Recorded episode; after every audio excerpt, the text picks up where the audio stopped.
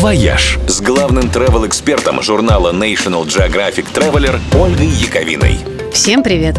последние выходные года принято подводить итоги и строить планы. Но год уходящий был такой, что вместо итогов можно просто обняться и поплакать. А будущее остается туманным. Уж для сферы путешествий так точно. Совершенно непонятно, чего ждать от 2021 года.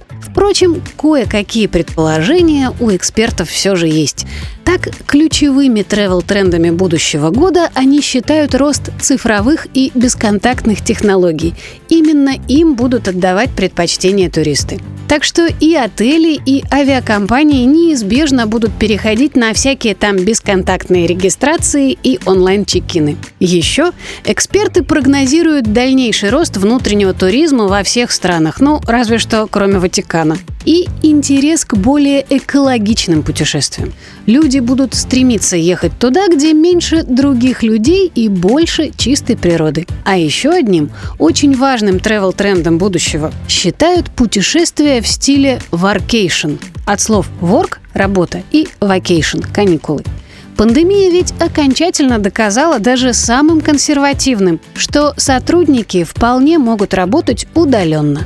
А если работать можно откуда угодно, то почему бы не делать это в каком-нибудь прекрасном месте с видом на море? И вот уже многие страны, в частности Бермуды, Эмираты, Грузия, Эстония, Хорватия и Ангилья, стали предлагать долгосрочные визы для фрилансеров – а отели и сайты типа Airbnb делать специальные тарифы для продолжительного проживания и работы.